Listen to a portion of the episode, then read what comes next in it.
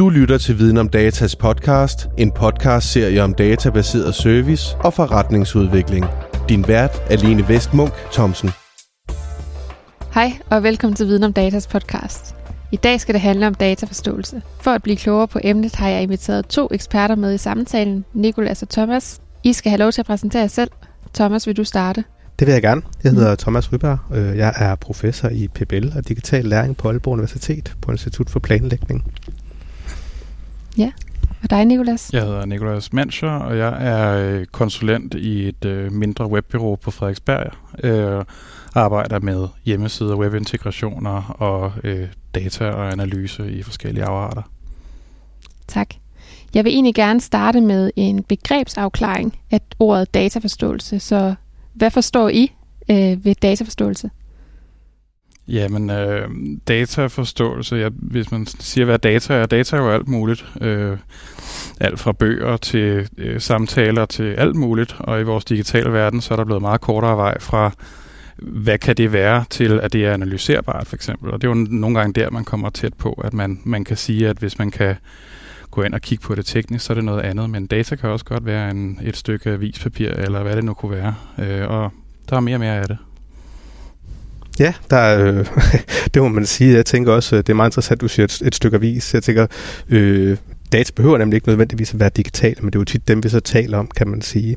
Øh, dataforståelse for mig er noget, der sådan svinger mellem en mere øh, teknisk øh, ting, altså forstå, hvad er data, hvordan lærer man data, øh, hvad er big data og så videre, altså en mere teknisk forståelse, men man kan også have en mere øh, overordnet forståelse, altså sådan et mere øh, hvad betyder data i samfundet, hvad betyder det, at Facebook samler data, hvad betyder det, at andre samler data, hvilke data afgiver jeg, så vi op nogle mere øh, juridiske og etiske øh, spørgsmål omkring det i det hele taget.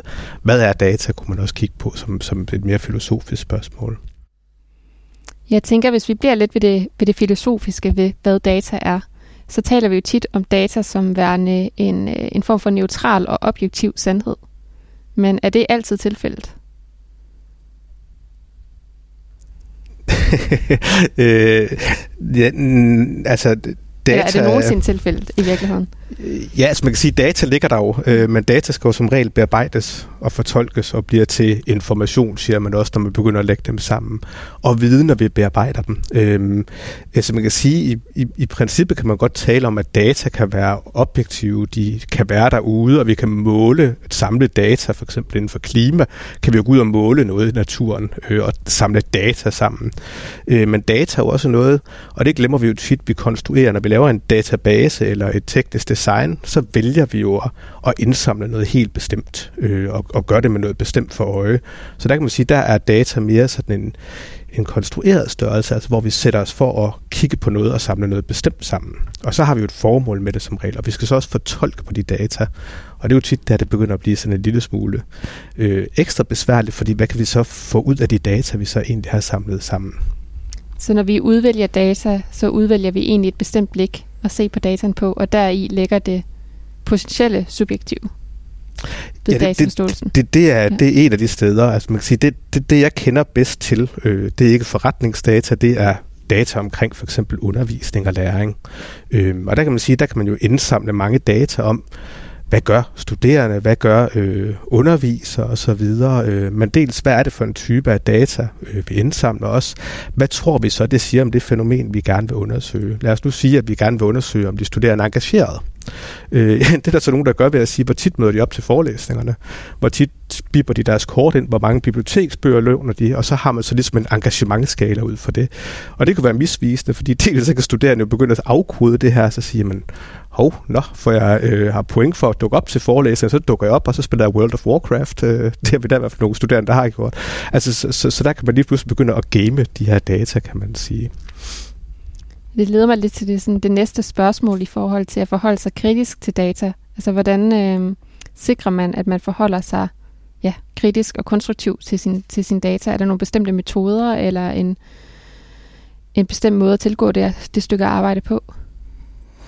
Jeg tror, øh, altså i forlængelse af, hvad Thomas siger om, at al den subjektivitet, der er i at både udvælge data, og hvordan man videre tolker på data og analyserer data, øh, der vil jo være alt sammen være nogle lag i det. Øh, øh, jeg kender ikke en, en skudsikker øh, teknik til at gøre det her. Øh, min tese vil være, at, øh, at man skal øh, have en, en forståelse af det, der gør, at man kan forholde sig kritisk. At forstå, hvad er det for nogle parametre, man skal kigge på, når man, når man altså, øh, kigger på data. Øh, hvordan øh, netop øh, vælger man målepunkter? Hvilke målepunkter melder, vælger man fra?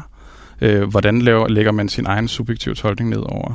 Og det, der mm, tror jeg kan klæde en bedst på, det er at, at vide, hvad er det for nogle ting, man kan gå galt med, eller hvad er det for nogle ting, man hvad er konsekvensen af, at man, man vælger noget frem for noget andet, øh, og også forholder sig til det. Øh, vi sidder tit og snakker med vores, øh, eller jeg gør med mine kunder, og siger, vi kan godt øh, gøre det på den her måde, men vi skal være klar over, at der er en konsekvens i den anden ende af, at hvis vi gør det på den her måde, så kan det enten forme vores svar, eller øh, blive misvisende, fordi vi vælger at at vi vil gerne vil finde det her specifikke svar, og man vil jo meget gerne tit have valideret sine, sine ting og have ret i det, man siger.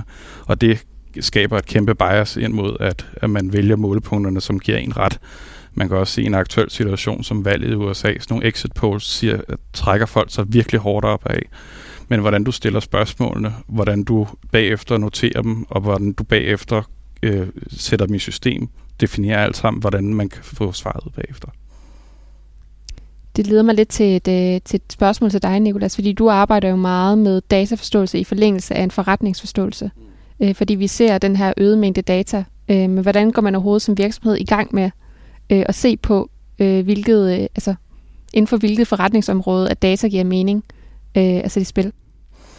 Øh, det er et godt spørgsmål, fordi der er jo igen ikke et, et, sådan et entydigt svar, men jeg, for mig at se, så gælder det om ikke at lade sig intimidere af, af data øh, at man ikke synes, at det er så stort og uoverkommeligt, at man aldrig går i gang. Fordi jeg, jeg, vil, jeg vil påstå, at det gælder om bare at komme i gang med at kigge på noget og se, hvad er det egentlig, man har af data i sit, i sit økosystem som forretning eller som organisation.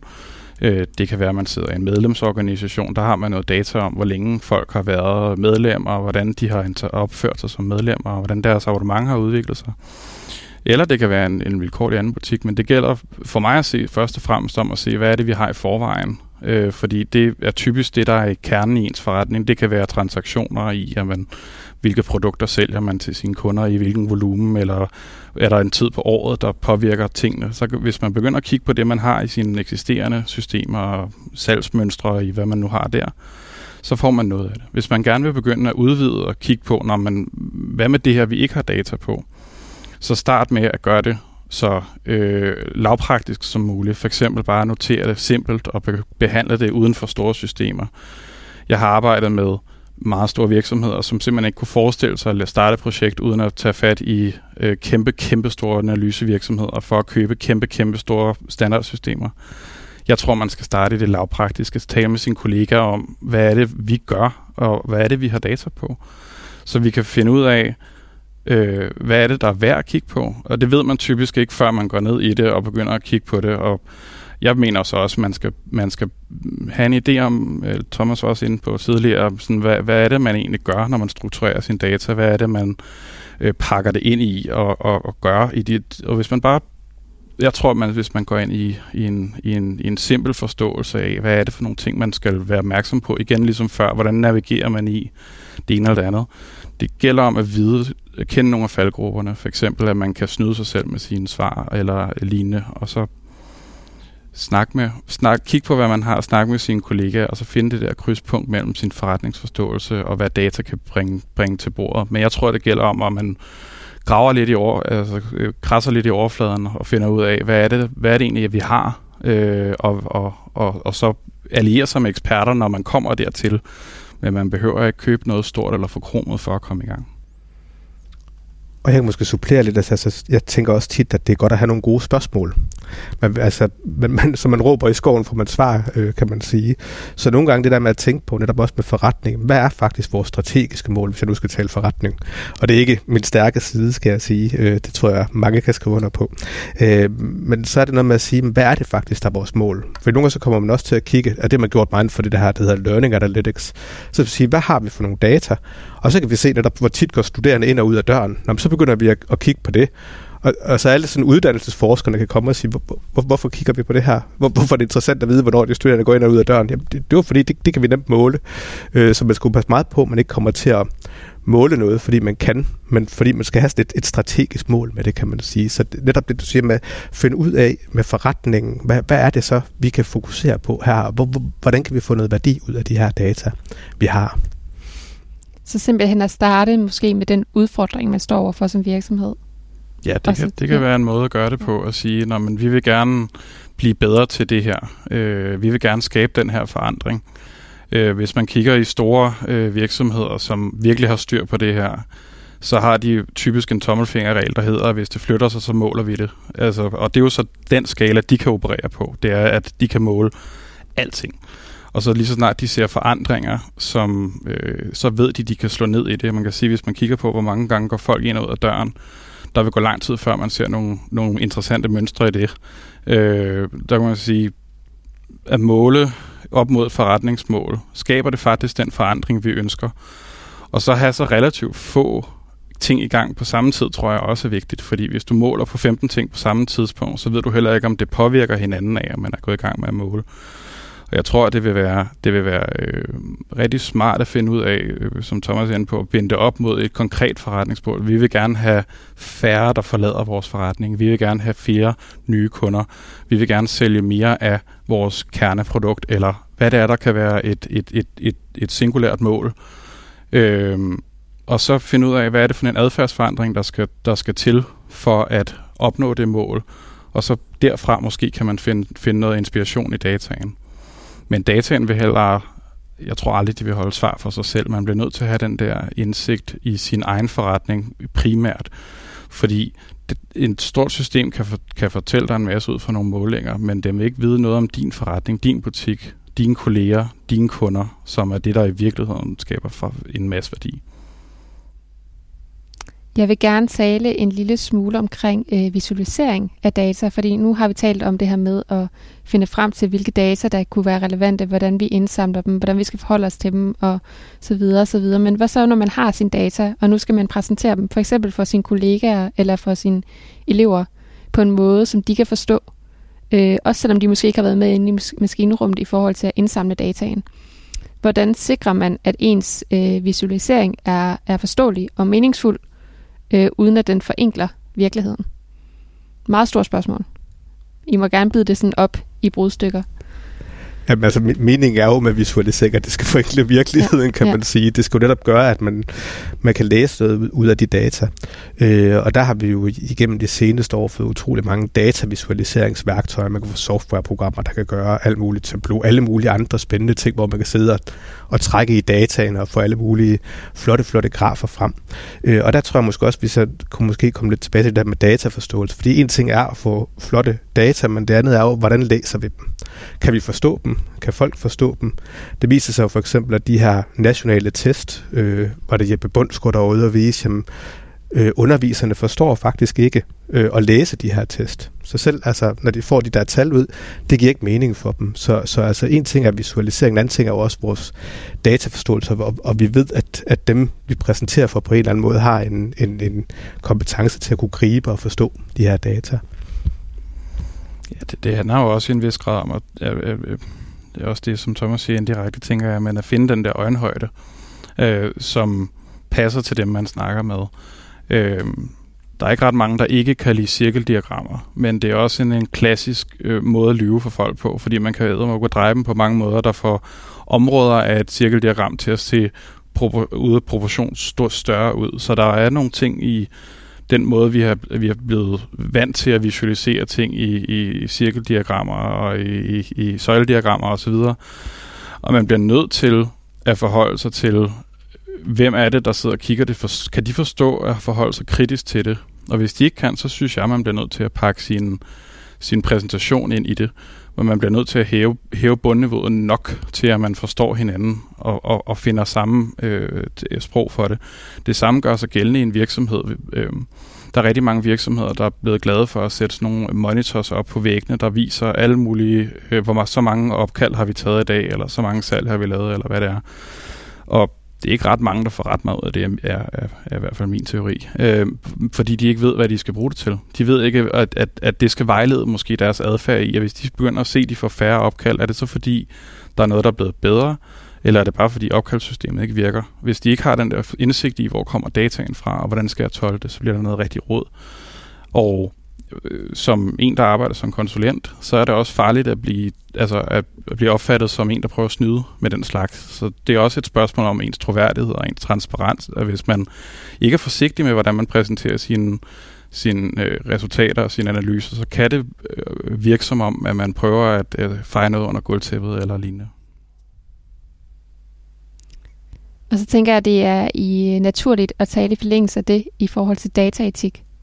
Både i forhold til at formidle sin data, men også i forhold til at, øh, at tilgå andres data. Jeg tænker, det er et, igen et kæmpestort spørgsmål. Øh, hvordan, hvordan går I til det i jeres virksomhed, øh, Nikolas, med at sikre, at der er transparens i, i dataen? Altså, øh, det er jo et, et, øh, igen et... Øh, øh,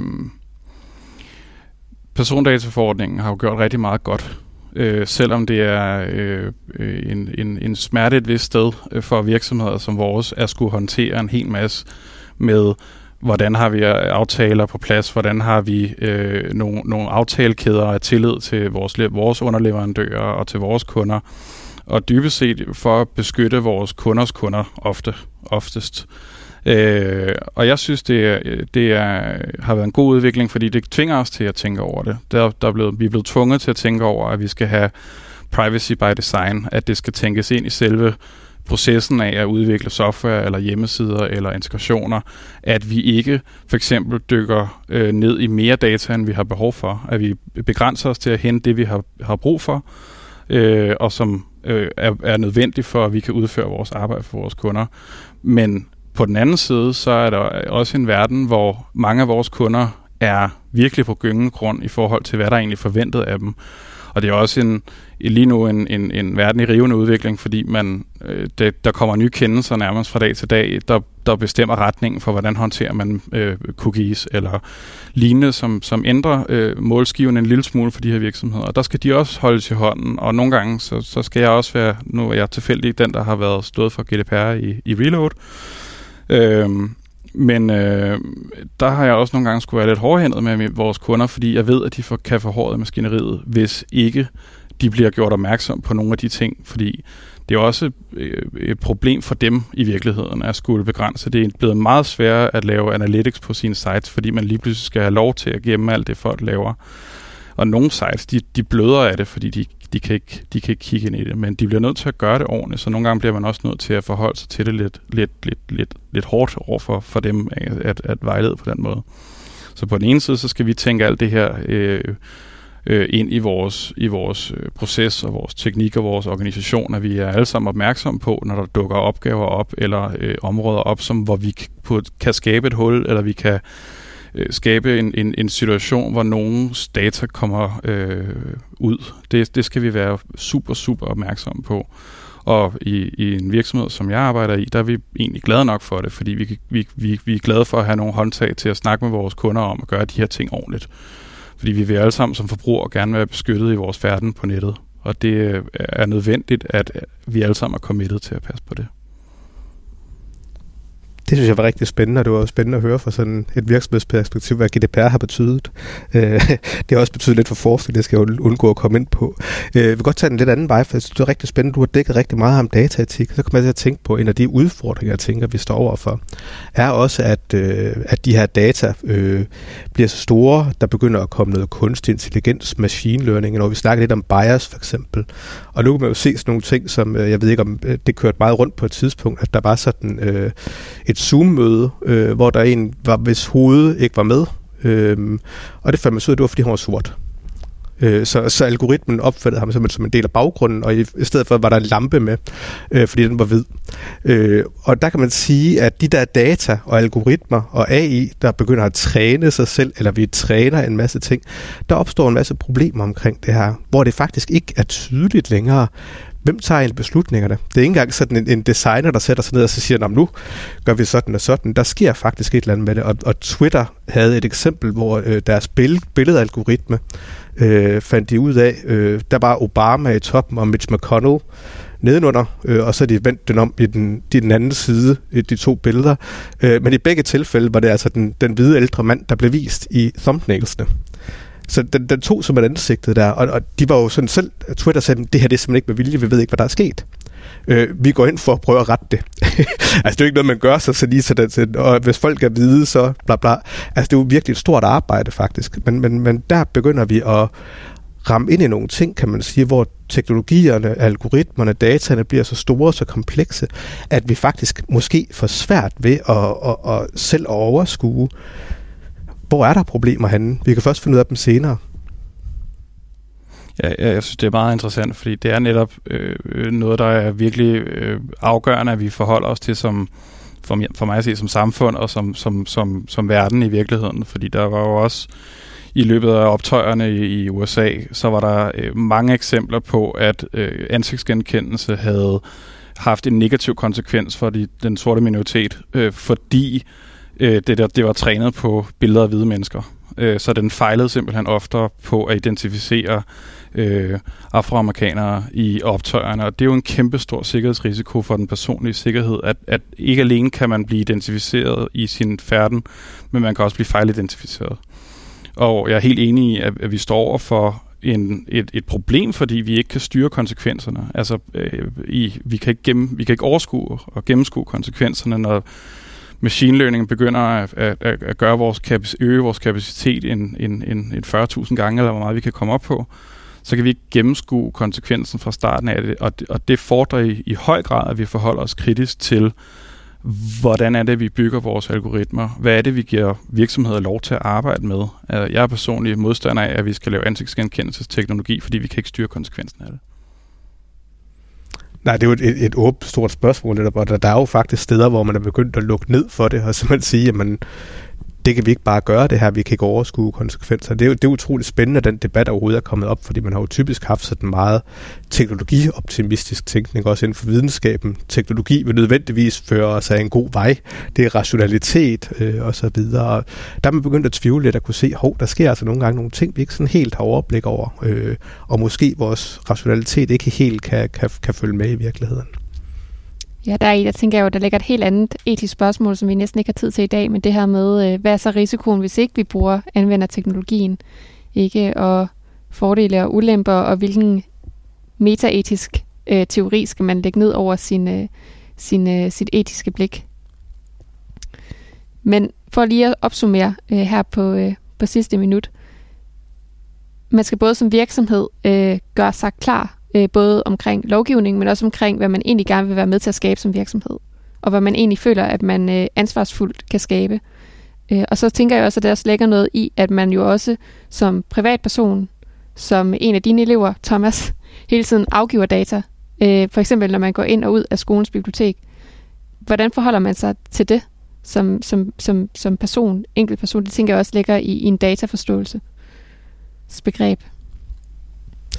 Ja, det, det, det, det tænker jeg. Jeg tror, jeg får, tror faktisk, Lunken øh, bruger begrebet, at vi er leaky i containers, altså vi er sådan nogle spande med vand, øh, der, læg, der ligger hele vejen og viser sporet.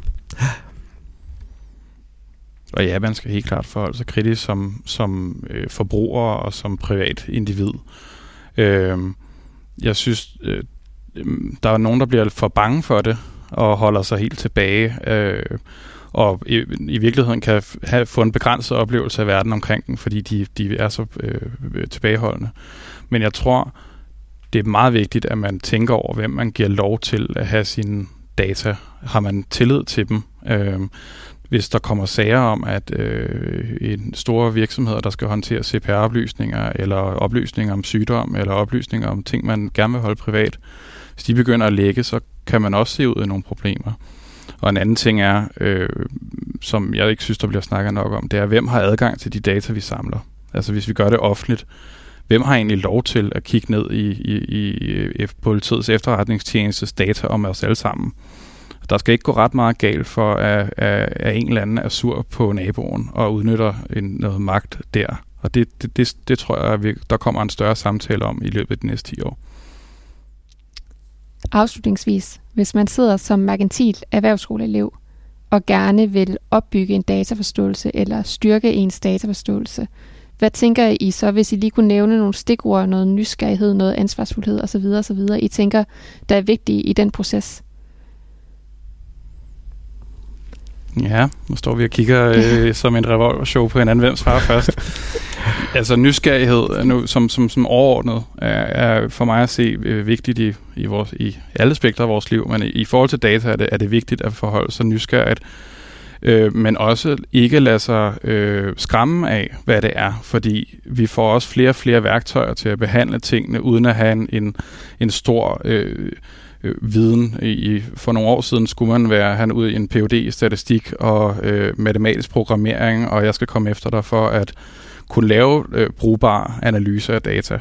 Nu er der kommet vanvittigt meget værktøj til det, øh, og, og, og jeg, så jeg tror, øh, være nysgerrig på, øh, hvad gør virksomheder med data? Det er noget af det, der har inspireret mig mest. Det er at se, hvad er det sådan nogle store øh, spillere på markedet kan med data? Fordi det synes jeg nogle gange viser sådan jeg skal aldrig nogensinde arbejde i Google, men jeg synes, det er dybt fascinerende, hvad de gør med, med, med, med, med data. Så jeg synes at være nysgerrig på, hvad gør de store spillere? Hvad, hvad gør dem, der, der er sådan lidt på forkant?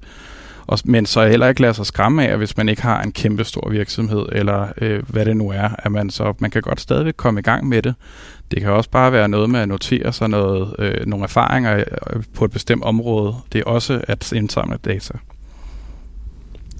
Ja, jeg, jeg får lyst til sådan at, at tage et begreb, nu ser du nysgerrighed, og det synes jeg er utrolig godt. Det er altid det er vigtigt at have i forhold til. Jeg tænker også et ord som ydmyghed måske kunne være meget godt i forhold til data. Netop have den der bevidsthed om, fordi jeg tror nogle gange, der bliver man også sådan inden for de teknologiske firmaer lidt for selvsikker på, hvad de der data kan, og hvad man, hvad man kan gøre med det. Øh, og jeg er meget glad for også at høre, at, at den, den bevidsthed var også til stede hos dig, Nikolas, her. Altså, så en ydmyghed over for, hvad, hvad data kan fortælle os, og at man egentlig skal behandle det respektfuldt og tænke sig om. Øhm, og så tænker jeg, at man både skal sådan besidde den mere den tekniske kunde, men også sådan den mere øh, humanistisk-filosofiske, altså have den der, det der begreb om etik, og øh, ja, hvad er data, hvad bruger vi dem til, og øh, hvad kan man med det, og hvad er begrænsninger osv. Så, videre. så sådan have sådan to ben at gå på. Var det, det sidste ord? En, en sidste ord var øh, meget, meget, meget enig i ydmygheden. Øh, og også i respekten for, hvad data er og hvad det ikke er. Øh, øh, at man ikke tror, man kan finde et vilkårligt svar i data. Øh, du vil ikke finde svarene, hvis du ikke har en eller anden form for viden selv. Øh, og din data bliver aldrig bedre, end hvad du selv kan, kan, kan forme det som. Så din forretningsindsigt vil være afgørende, men, men, og data vil ikke i sig selv give svar. Det vil, det vil, det vil, hvis du bruger data rigtigt, kan det, kan det give dig øh, indikationer af, om du er på den rigtige vej. Men øh, data vil aldrig være et entydigt svar. Det tror jeg, jeg vil være de sidste meget kloge ord. Tusind tak, fordi I vil være med i, i den her samtale. Selv tak. Selv tak. Du har lyttet til Viden om Datas podcast, en podcast-serie om databaseret service og forretningsudvikling. Find mere relevant indhold på videncenterportalen.dk eller følg os på de sociale medier.